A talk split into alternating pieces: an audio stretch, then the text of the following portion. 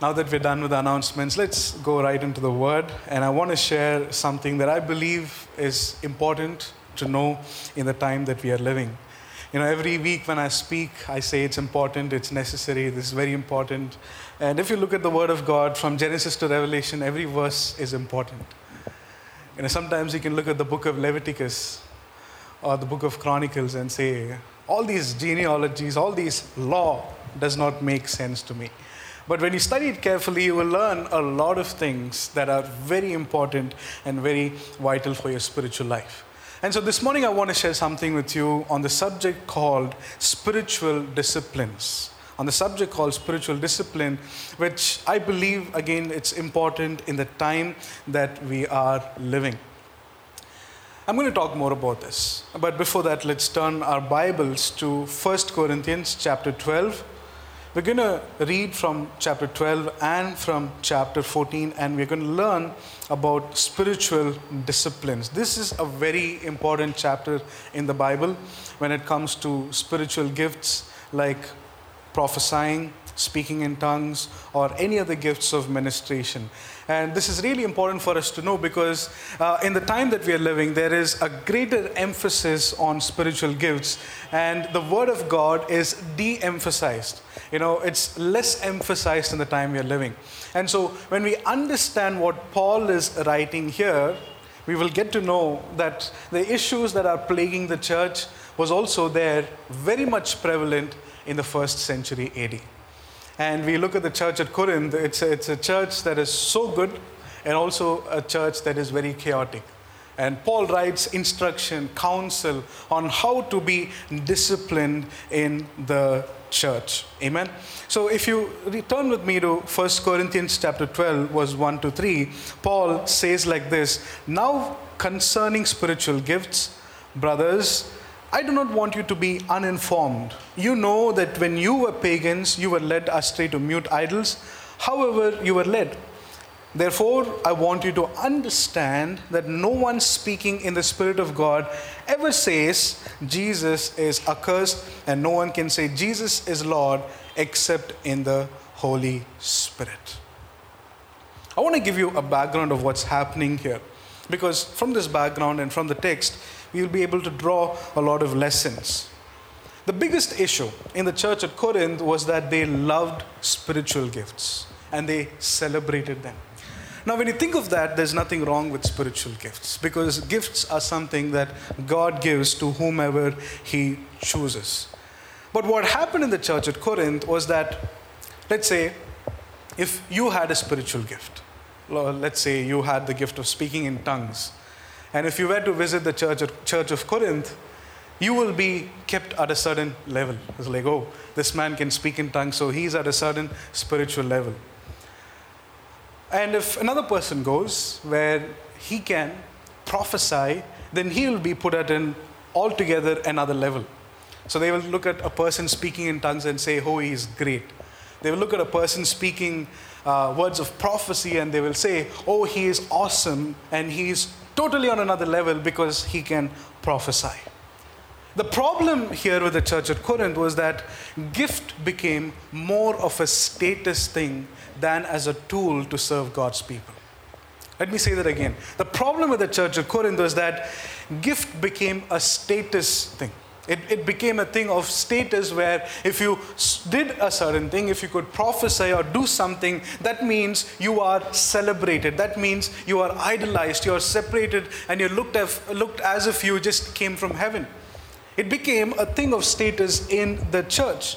You see, in today's world, if you are a pastor and can prophesy, you will receive many invitations to preach in different churches. You'll be treated at a very different level. In fact, I, I know personally, you know, people who, who were booked for meetings and then were asked, Can you prophesy? And they said, No, I don't do that. I just preach the word. And I believe, they said, I believe preaching goes along with prophesying because as you preach, you can also prophesy.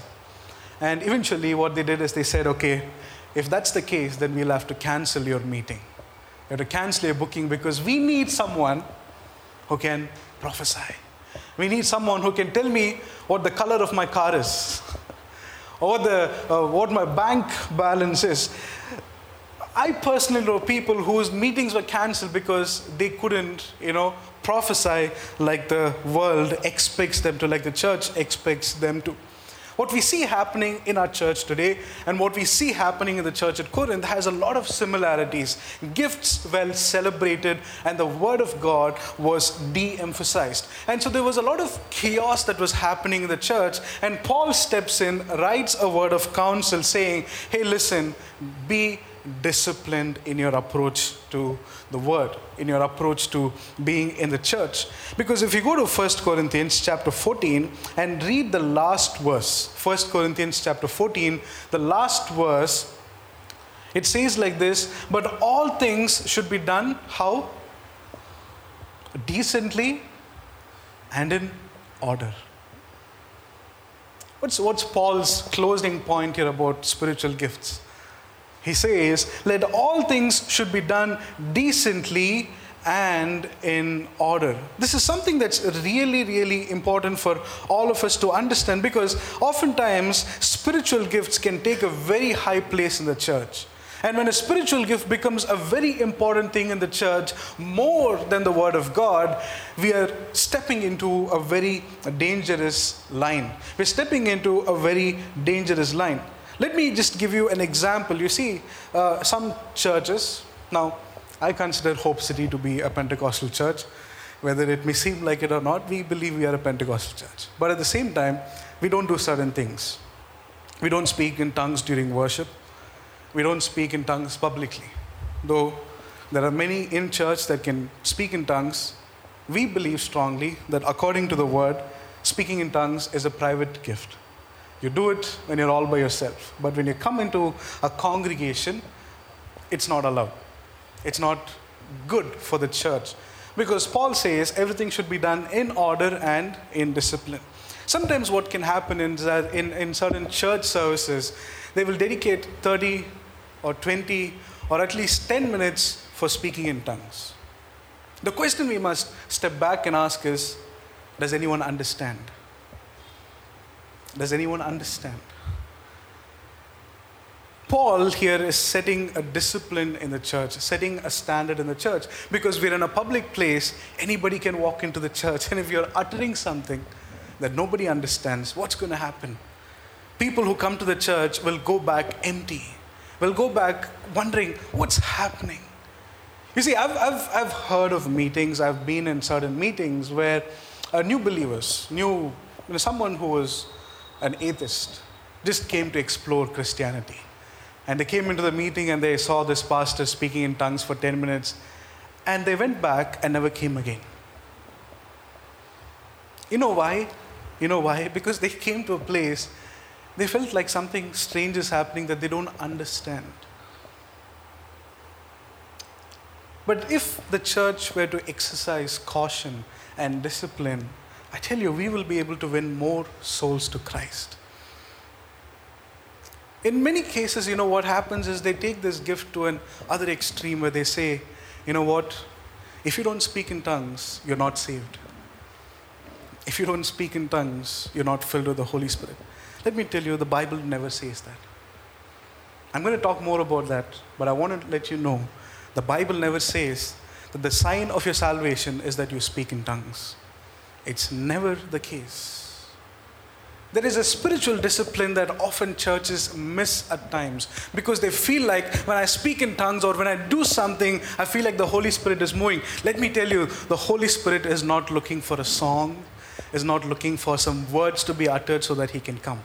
Holy Spirit is not a, is not a, a genie or a, or a magic spirit where you have to use code words. The Bible says, where two or three are gathered in my name, who will be there? I will be there. So when you come here with a heart that is genuine, seeking the Lord, let me tell you, Holy Spirit is already here in this place. You don't have to sing, Welcome, Holy Spirit, seven times. You know, some, some take that to be like you have to sing Welcome, Holy Spirit before the service to welcome the Holy. You don't have to. The Bible never says that. What the Bible teaches is you step into the church with a heart that is seeking God with a heart that is earning for the Lord. And guess what will happen? The Holy Spirit will come. Amen. What God is looking for is a genuine heart, not for words to come out of a man's mouth or a woman's mouth. We have to be careful that when we come into a church, when we partake in a spiritual fellowship, there's a lot of discipline that we have to remember and follow. And that is what Paul is teaching the church here. He is saying a lot of things concerning how they should exercise the gift with carefulness. With carefulness. When I look at the modern prophetic movements, now before I say anything about prophecy, let me say this I am not against prophecy. I am absolutely not against prophecy. I believe that prophecy does exist, it does work even till today. I'm not against prophecy. However, when I look at the modern prophetic movements, I believe it's not in line with what the Bible says. Modern prophetic movements are nothing like what biblical prophecy is. In fact, modern prophetic movements have more to do with astrology, have, has more to do with Eastern religions than with biblical faith. And it disturbs me because I see people rallying behind prophets, prophets. They're waiting for that one prophetic word to change their lives. They're waiting for that as if it's the greatest thing ever. I tell you, when Jesus comes, many are going to be disappointed because he will come and say, I never knew you. Depart from me, you workers of iniquity. Imagine hearing that from God it's over. You know, that's, that's gone. Modern prophetic moments have nothing to do with the Bible. With the Bible. In fact, personally, I have observed this. Now, as I share this, I want you to know I'm not sharing my personal frustration. This is a subject I've researched for years together years together, and I've, i speak a lot on demonology. Most of you know that. I speak a lot on these prophetic movements. I do that because I, I sit at home and study them. I watch them. I carefully observe them. And I've been a pastor's kid for 30 years now. From the time I was born till now, and some of you know my age. I know I'm quite young, but you know I've been there. I know I've, I've seen a lot of things. And I know when I see something that is very different to the Bible, and I can say it over and over and over again. Modern prophetic movements have nothing to do with the Bible. Let me give you this one clue. If someone comes to you and says, Thus says the Lord, turn in the other direction. Because they're using a phrase that they don't know what it means. See, the Old Testament prophets used the statement, Thus says the Lord, because that was truly the Word of God. See, we do not have the Bible like it was in the Old Testament. So, so, sorry, the Old Testament, they do not have the Bible like we have. And so, whatever the prophets uttered were eventually part of the Word. It was the Holy Spirit speaking directly through them. So, if anybody needed a word of counsel, they would approach the priest or the prophet and they would utter the word of the Lord by saying, Thus says the Lord. And that was a statement that said, This is the authentic word of the Lord. But now in the New Testament period, it is different. Prophecy has become a different thing because we have the word of God, we know how to discern, we have the counsel that we need, and now the statement, Thus says the Lord, cannot be used anymore. Because we do not live in the Old Testament time where the Bible wasn't there. I hope you're getting this. So, whenever you hear someone say, Thus says the Lord, say thank you for what you're going to say. I'm not encouraging you to mock at prophecy, but there is a danger if you keep your eyes or ears open to every kind of prophecy because it will mislead you in the wrong direction. As I share this message with you, my desire is that that you will learn ways to discern these gifts because I see people who've been for 10 15, 20 years as Christians, but still are not aware as to how to discern these spiritual gifts or these prophecies or these utterances that they see. Many are getting carried away. In fact, this is one of the one of the signs of the end times is that signs and wonders will increase. Can I say that again? One of the signs of the end times is signs and wonders will increase. And let me also put it this way it's also the spirit of Antichrist. You might be saying, What are you saying, Pastor? Let me, let me turn your attention to the word. It says in 2 Thessalonians chapter 2, verse 9, what does it say? Can somebody read that passage? 2 Corinthians chapter 2, verse 9.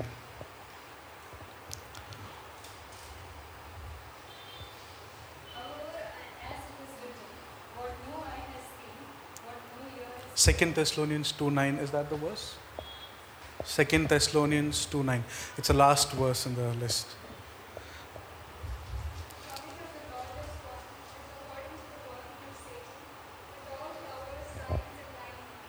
Yes. So, how will it be when Antichrist comes? How will it be when Antichrist comes?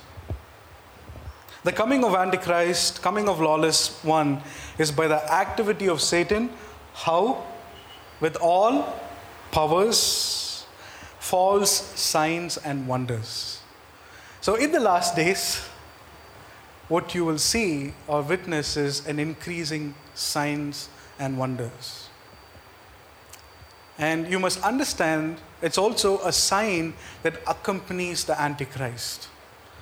So sometimes people look at that and think, oh, the revival is here, but revival is not here. Who is here?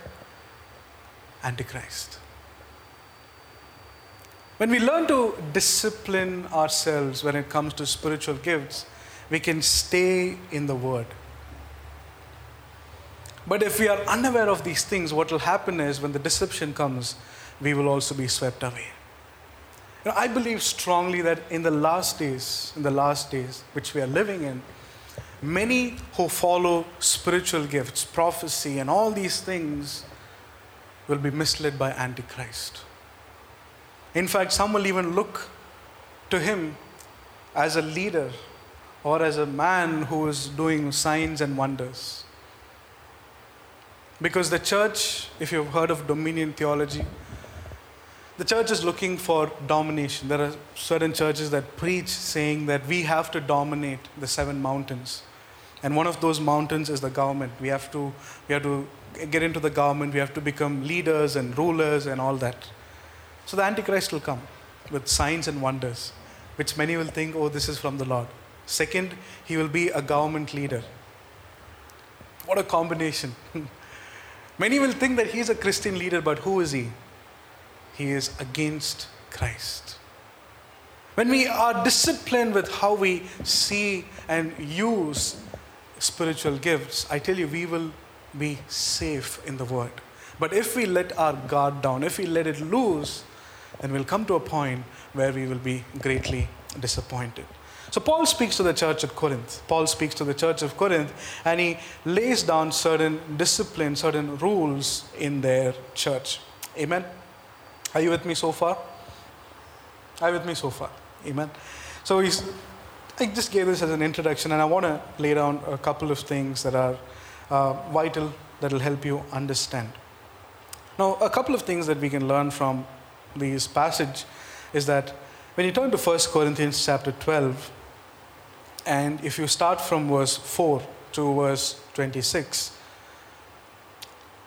Paul lays down the first discipline, the first principle here of how to conduct ourselves and how to discipline the use of our spiritual gifts. Because some of you might have a gift of prophecy, and it's good. I, I, I encourage you to use it. Some of you might have the gift of speaking in tongues, and I don't forbid speaking in tongues. In your private time, speak in tongues. Some of you might have a different kind of gift, a gift of serving. Use it. Whatever your gift is, use it. But here's what you need to understand, and this is the first thing that we see. In 1 Corinthians chapter 12, verse 4, it says like this Now there are varieties of gifts, but the same Spirit. There are varieties of service, but the same Lord. And there are varieties of activities, but it is the same God who empowers them all in every one. What do we see here? In the first part of 1 Corinthians chapter 12, what we see here is this. The principle that Paul lays down is this that all are equal. It doesn't matter what gift you have. It doesn't matter what you can do in the church. It doesn't matter what you possess. Whatever it is, remember, you are not greater than anyone else in the church. In fact, everyone is equal. I can preach, I can prophesy, I can minister to you week after week, but guess who, I'm, who I am? I'm same as you.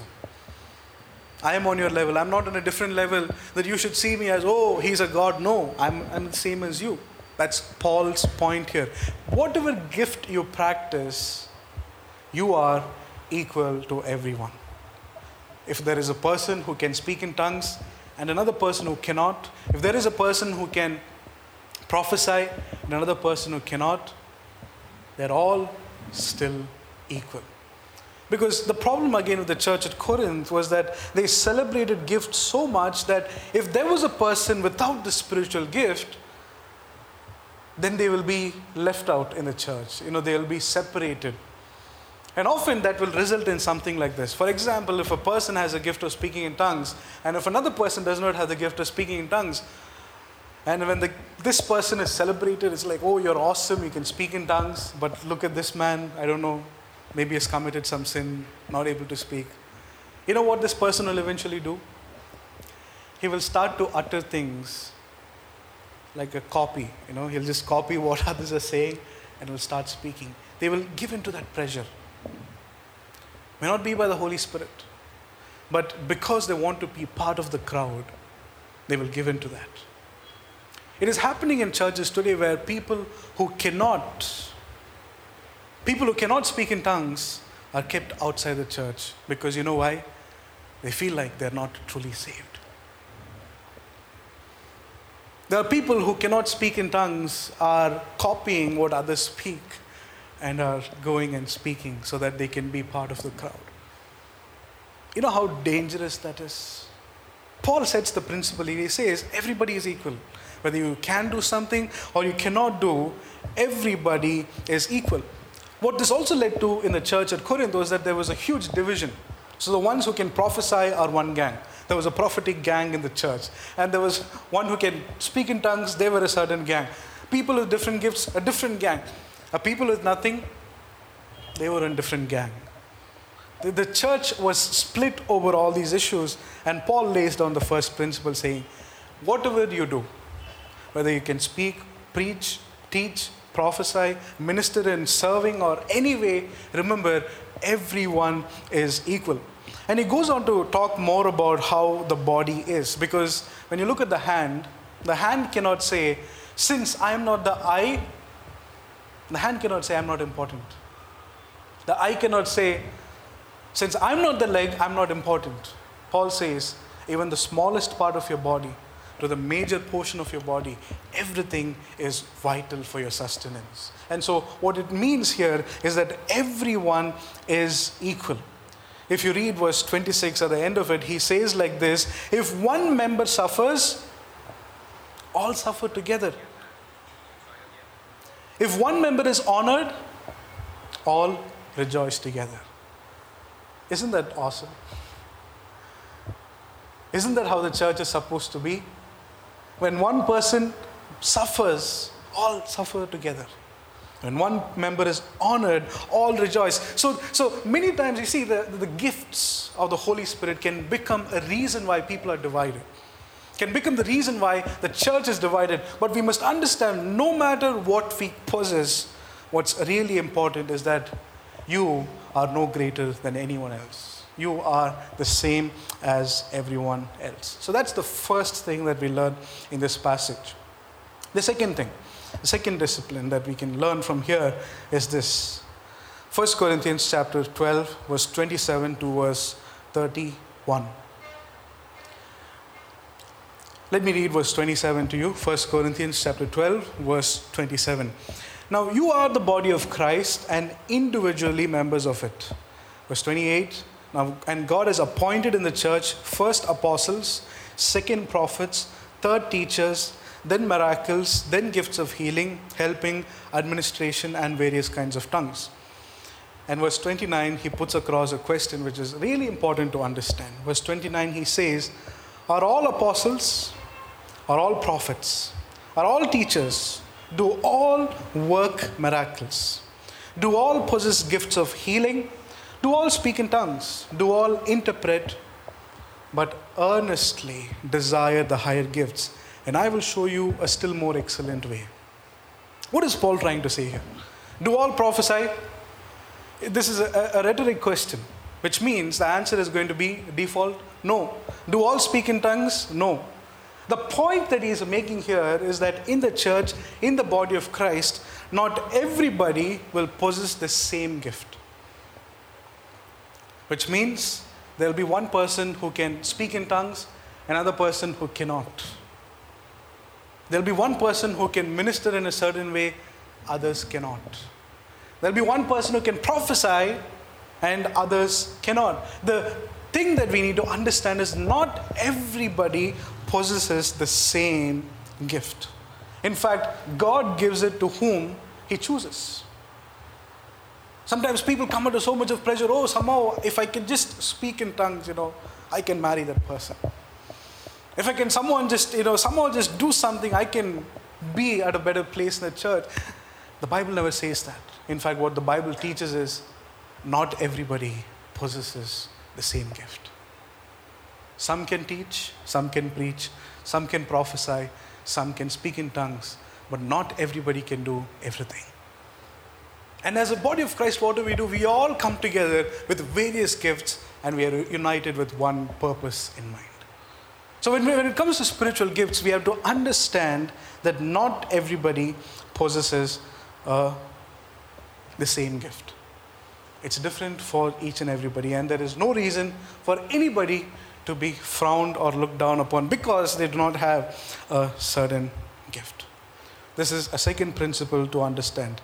Not everybody is given the same gift. Is that clear? Now, I know some questions might be coming into your mind, and you can ask me later after the service, and I'll be more than happy to answer these questions. Like I said again, Hope City Church, look at it as a Pentecostal church. And I come from that same background, and and uh, but we are more bound to the word. We are not bound to feelings. We don't believe that spirituality is a feeling. Worship is not a feeling; it's a commitment. Serving God is a commitment, not a feeling. Oh, I feel like worshiping God today, so I'm going to go to church. And then one day you won't feel like going to church. So what will you do? Will you listen to your feelings? Feelings are not the important thing. What's important is to live by the word, and that's what we emphasize in this church. So, the second principle that we saw is not everybody possesses the same gift. All right? Is that clear? Now, these are passages that I would like you to go home and read and, and learn more about this. And I'm giving this to you as an introduction, uh, as an idea as to what these principles are. Because one thing that I've often seen is that 1 Corinthians is often misinterpreted. Uh, and people take it in a very different direction. I've heard some of the interpretations, and uh, my experience personally with the book of Corinthians is this is one book that I've personally studied a lot. I don't know why I did that when I was in college. I, I just did it. I you know, went, to, went through it over and over and over again. And I've taught on this book, and uh, I speak with confidence, knowing that this is what the word actually means okay? Not in any way in any way else. Third principle. Third principle. Paul now talks about the use of tongues in church. Now we come to 1 corinthians chapter 14 and he begins to talk about the gift of tongues and the gift of prophesy, prophesying in church.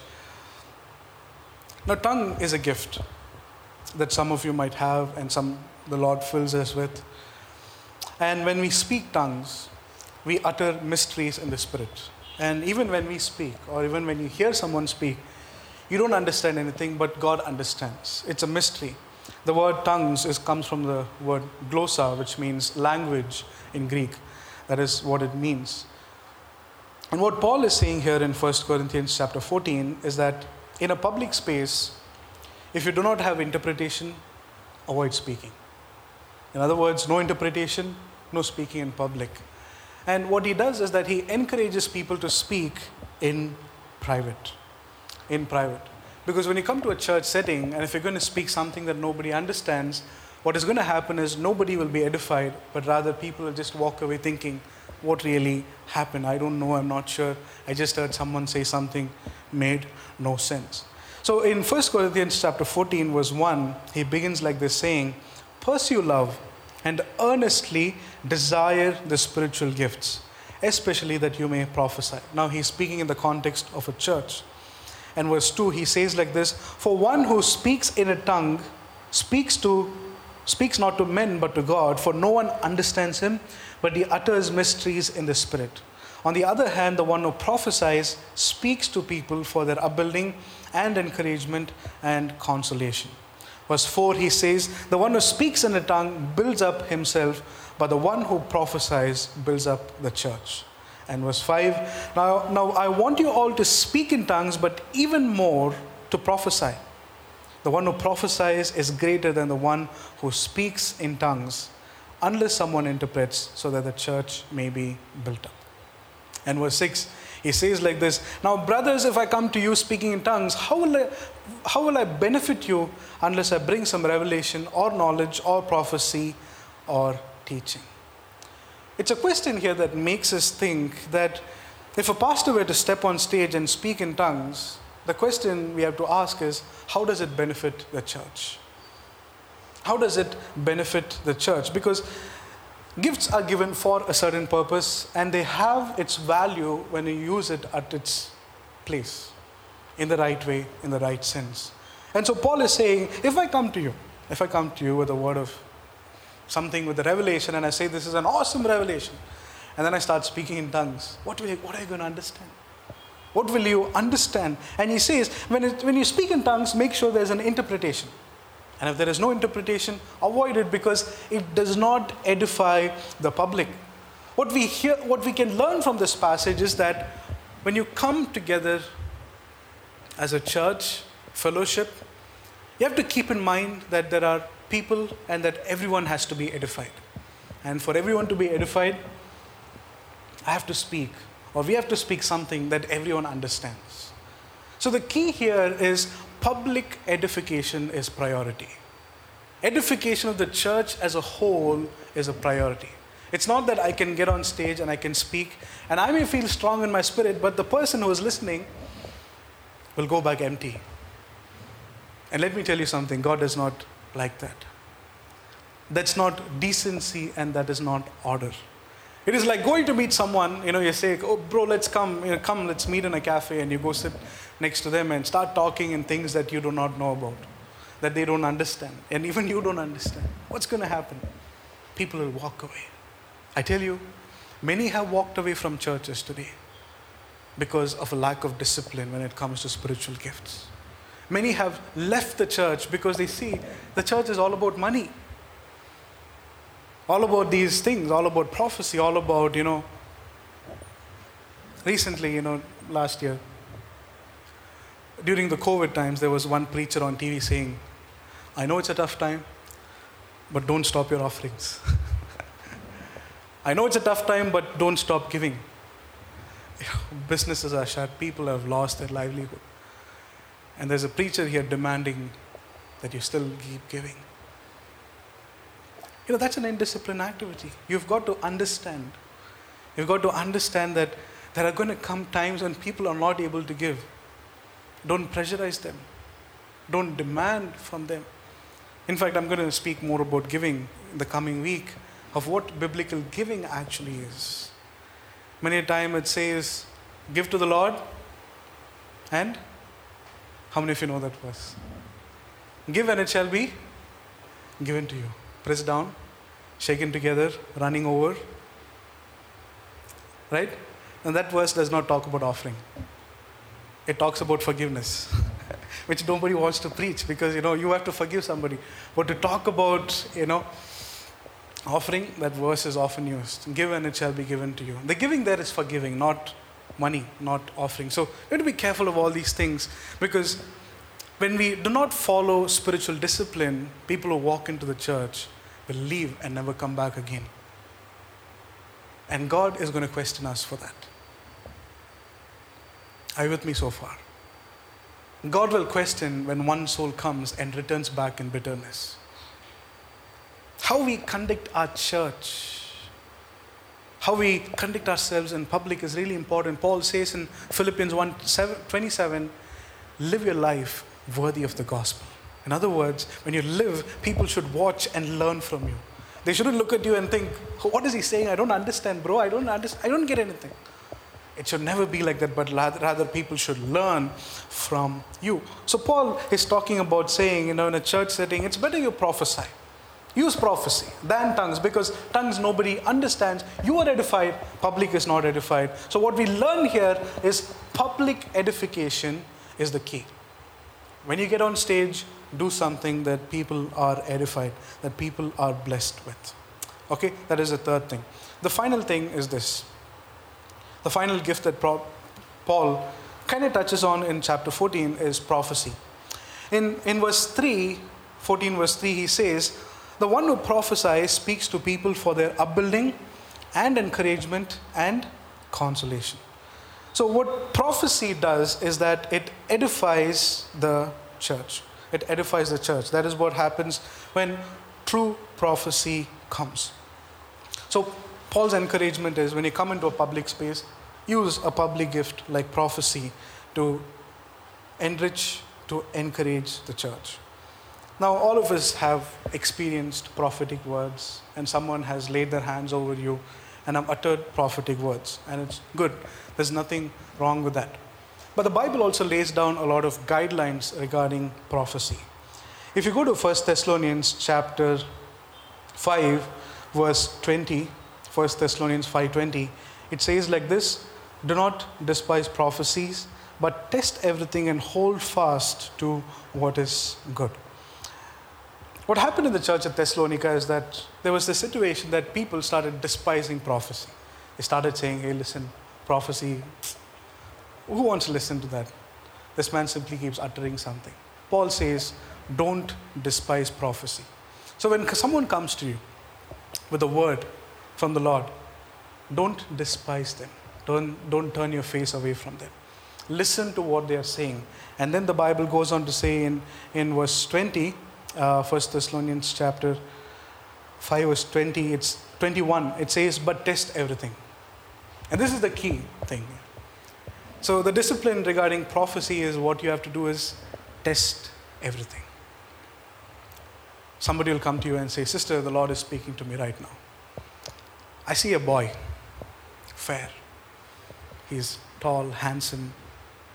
He's got a good job. And the Lord says that right now, He's making ways so that you can meet that person. And I pray that you receive it in Jesus' name. And you are like, wow, God, I've been praying for a man and here's a word of prophecy. I'm so glad I got this because I'm going to meet that man who is tall, fair, handsome, got a good job. Analyze that, analyze the prophecy. What is it? If anybody comes and say he's tall, he's fair and handsome, everybody wants him. Who doesn't want? or if someone comes and tells you to the men that you know there's a girl who's very beautiful, very fair, uh, and the Lord says she's the one for you and you are you know you'll be scanning through the church. Who's the tall who's the beautiful one who's the you know pretty one? When when someone comes and utters something to you test it even before you take it into your system into your spirit. When someone comes to you and says something analyze what they are saying. And let me give you one key. When it comes to relationships don't look for a prophetic word Okay? When it comes to relationships, I've, I've spoken a lot about relationships in church, that relationships are something where you have to pursue a person. The person does not fall from heaven. Okay? People are waiting for their better half, for the Lord to reveal it to them, and they're still 33 plus, waiting for their man. And I'll tell you, I'll tell you something, they'll never meet that man. You know why? Because God is not going to show. And you know why God doesn't show? Because marriage is different. You've got to pursue somebody. You've got to look at a person and say, Lord, I feel like this could be the person. What is your guidance? Slowly, you'll find that guidance. It's never like I was sitting in my room and the Lord just showed me a person. And nowadays, the word download is used. Have you heard of it? in the modern prophetic, I just received a download. You know, I, I work a lot with computers, and I, I was in a certain place, and they said, I'm waiting for my download. Basically, they said, I'm waiting for a prophetic word. and I couldn't control my laughter because, you know, it's a term used to content, you know, download some content from the server, and they're using that for prophetic. It's different. That's why I say modern prophecy has nothing to do with the Bible, has more to do with astrology.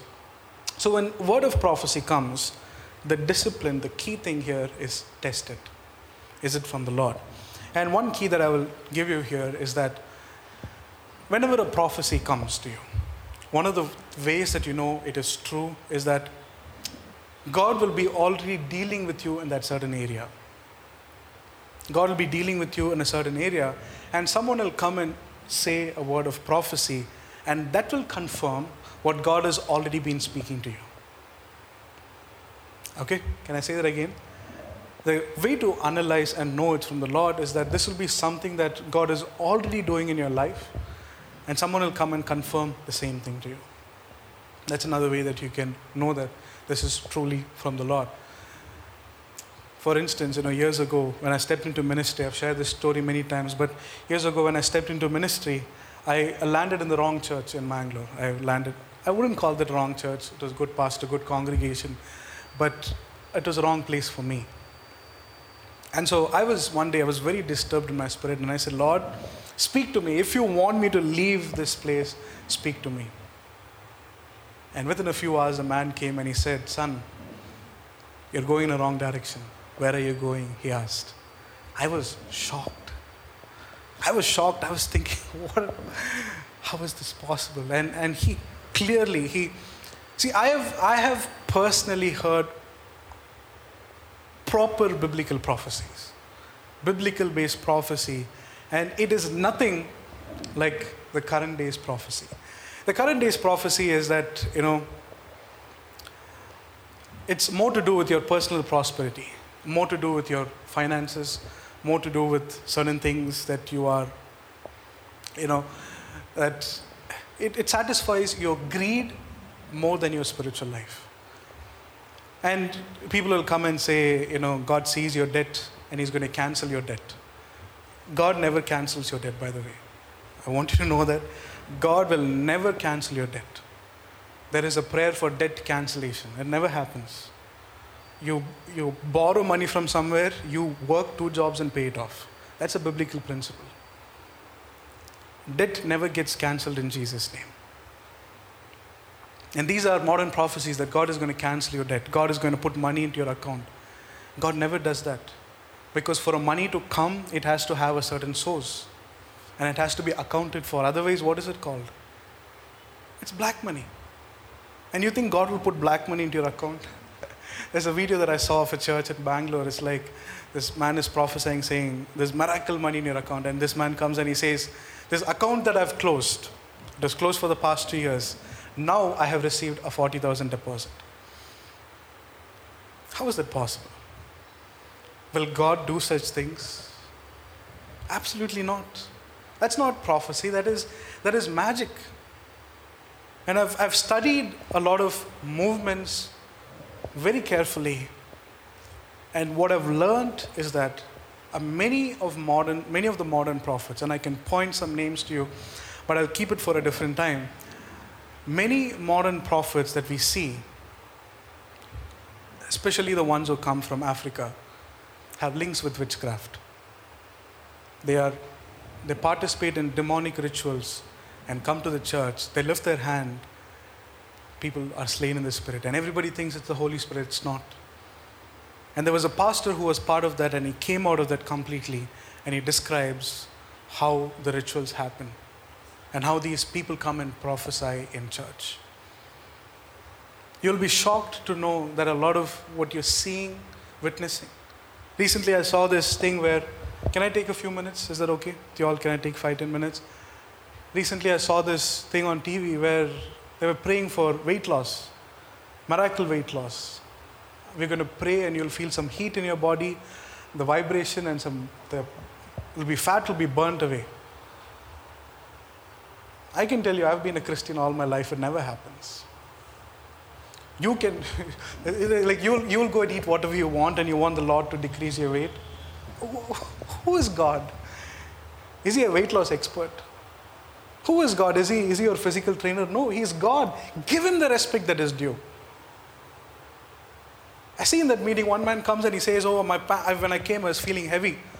But all of a sudden, I'm feeling very light. You know, when you, when you enter a worship, worship session and you, you know, clap your hands and praise God for some time, and you're excited, you jump around a little bit, you walk around a little bit, what you're doing is you're doing some physical activity. After five minutes, you will feel light. What you're doing in the gym, also you're doing in the church. You know, you're just moving around, giving your body some physical activity. You will feel light. That doesn't mean you lost weight. God never moves that way. Many times when I, when I hear these prophetic movements, God is reduced to this, uh, you know, this Aladdin, the lamp, the genie. He's reduced to that kind of sort. He's not He's God. He's, you know, when you, when you see, when, when Israel saw God coming down on the Mount Sinai, they were trembling with fear. In fact, you go back in history and look at that mount where the Lord descended, the top part of that is dark because his presence came down. That how, that's how glorious God is. And you cannot reduce him to any magician.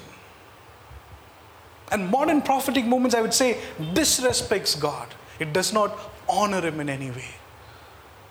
There was, there was a man of man whom I know. I spoke to him in this city, in this man, city of Mangalore. He used to cast demons. He used to pray for the sick. He used to. He will tell you your house number, the street. He will tell you the direction. He's got Google Maps downloaded in him. he will tell you the direction. He will tell you your car number. He'll tell you the color of your car. And that same family found out that this man is into witchcraft happened in this city, in Mangalore. We, we may hear someone say what our account number is and we may get excited, but that's not the spirit of the Lord. It's a spirit of Antichrist. And like I said, in the, said earlier in the sermon, Antichrist is coming. And how is this coming going to be?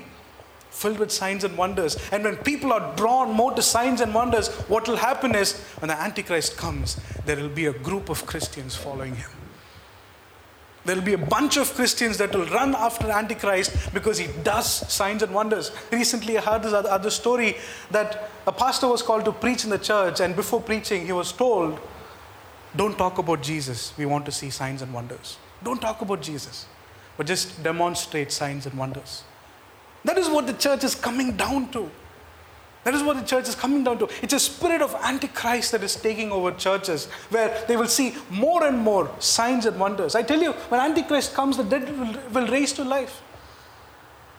Things will happen in the church. And they will think, finally, a great man has come, but who will he be? Antichrist. Now, we used to think when Antichrist comes, all the Christians will be against him. No there will be a bunch of Christians who will go behind him. In the last days, deception will increase. And if you're not disciplined in our spiritual life, if we do not know how to handle these things, we will be carried away by everything. So when anyone comes to you with a word of prophecy, test everything. And Paul goes on to say, hold fast to what is good, which means you test everything, take what is not required, throw it out. Maybe there is something good, hold on to that but test it even before you accept anything in your system. You see, 1 John chapter 4, verse 1 warns us like this saying, Beloved, do not believe every spirit, but test the spirit to see whether they are from God. For many false prophets have gone out into the world. In Matthew 7:15 it says like this, beware of false prophets who come to you in sheep's clothing, but inwardly are ravenous wolves. When someone comes to you with a word of prophecy about your life, what you should do is this ask the Lord to confirm that to you through His word. Ask the Lord. Don't accept it unless God confirms it to you. Don't confirm. See, when God truly speaks, it will happen. Nobody can change that. When I was in 8th standard, I attended a church, and this pastor told me, You are going to be a pastor. He prophesied, he said, I'll see, I'm seeing many churches behind you. And after that, I totally went away from Christ. I didn't want to be part of a church. I hated church. I hated church ministries. I, I would not sit for more than 20 minutes inside the church. That's how, that is how I was. But look where I stand today. That word that was spoken that day came true. When true prophecy comes, it will surely be fulfilled. But when false prophecies comes, it will give you a false hope. And that false hope will lead you away from Christ many have gone away from the Lord. And maybe learn to be disciplined when it comes to our life, when it comes to spiritual things, when it comes to prophecy. We must understand it's vital to test everything. It's vital to test everything. Because what will happen in the last days is that the spirit of Antichrist will exalt the gifts, will exalt these gifts, and will lower Christ will lower the word. The word will be de emphasized, gifts will be exalted. When you see that happening, know that it's a spirit of Antichrist, the spirit of the lawless one. I pray that, church, that you would continue to hold on to the Lord, hold on to His word, be a person of the word. Spiritual gifts, this is how I see it personally. Spiritual gifts are secondary but my Lord is the most important thing. You live with that passion for Christ. Seek Him. I tell you, you will live a blessed life. Your life will be the one that is built on the solid rock. Amen. Spiritual discipline is key. Four things that we learned today. What is the first one? What is the first one? All are equal. Second, not everybody possesses the same gift. Third,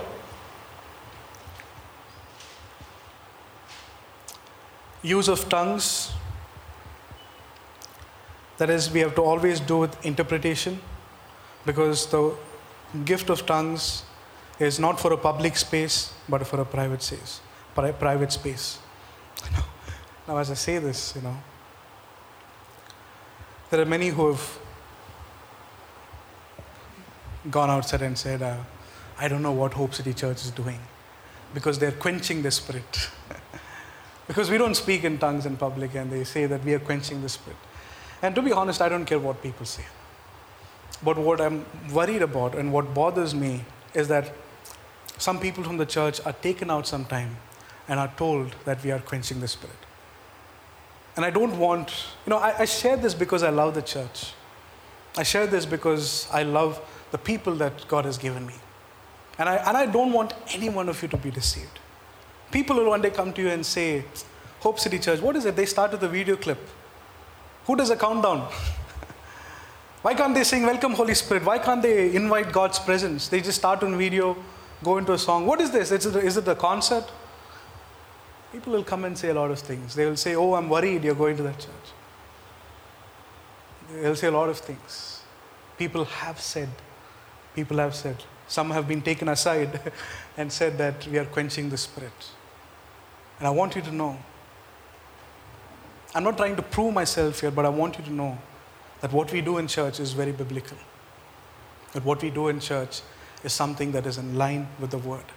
Because when it comes to spiritual gifts, there is a discipline. There is a discipline that needs to be followed. And without discipline, I can never serve Christ. I can tell you that. No discipline, Christ will not be pleased with you. And finally, what is the last principle that we learned? When it comes to prophecy, the key is to test it.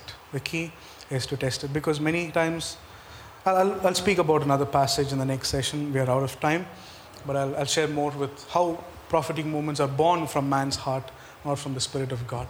And I'll give some verses to prove that. Let's stand up in prayer. Let's stand up in prayer. And can we make this our prayer, saying, Master, I want to be more discerning? Can we make this our prayer saying, Master, I want to be more alert in my spirit? Can we tell the Lord God, I want to be disciplined when it comes to my spiritual life? I don't want to be someone who is careless with the spiritual gifts. And, church, I encourage you if you have a gift, use it, but use it with discipline.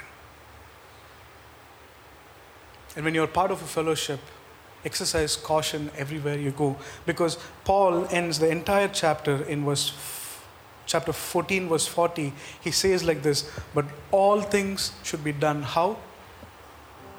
Decently and in order. Everything should be done in decency and order. That is the hallmark of the church. When you come to a church, you should, you should see an excellence. When you come to church, you should see a standard there. When you come to church, you should experience the Word of God preached in its fullness. When you come to church, everybody should be benefited, not just one person. That is what church is it's for people. And when we do it with discipline, I tell you, people will be blessed and they'll be sent back with their hearts filled with the Spirit of the Lord. Can we make this our prayer saying, God, I want to be more discerning and I want to be more disciplined, oh God. That when I see something happening, I should not be carried away, but rather I should exercise caution. I should test, analyze, and know what your word teaches. Oh God, help us. Oh God, help us. Oh God, help us. Father, we pray that you renew us inside out. That if we've become careless in our spiritual life, help us to exercise caution in everything that we do. Help us to be strong in everything that we do. Help us to be rooted in your word in everything that we do. Help us to be disciplined by your word that we may live by it every day. That we may live by it. We thank you, Jesus. We love you for what you've spoken to us through your word today. And we pray that this word will go deep into our hearts and will bear fruit, Master. We thank you. We love you. We give you the glory and the honor. In Jesus' name we pray. Amen. May the love of our Father and the grace of our Lord Jesus Christ and the sweet fellowship of the Holy Spirit be with each one of us for now and forevermore. Amen and amen and amen. Can we give the Lord a clap offering? Amen. Thank you for coming today, and I pray that God will bless you with His word. Please go back home and take at least an hour, read 1 Corinthians chapter 12 and chapter 14 back to back. Just go through it a couple of times. You will learn a lot of things.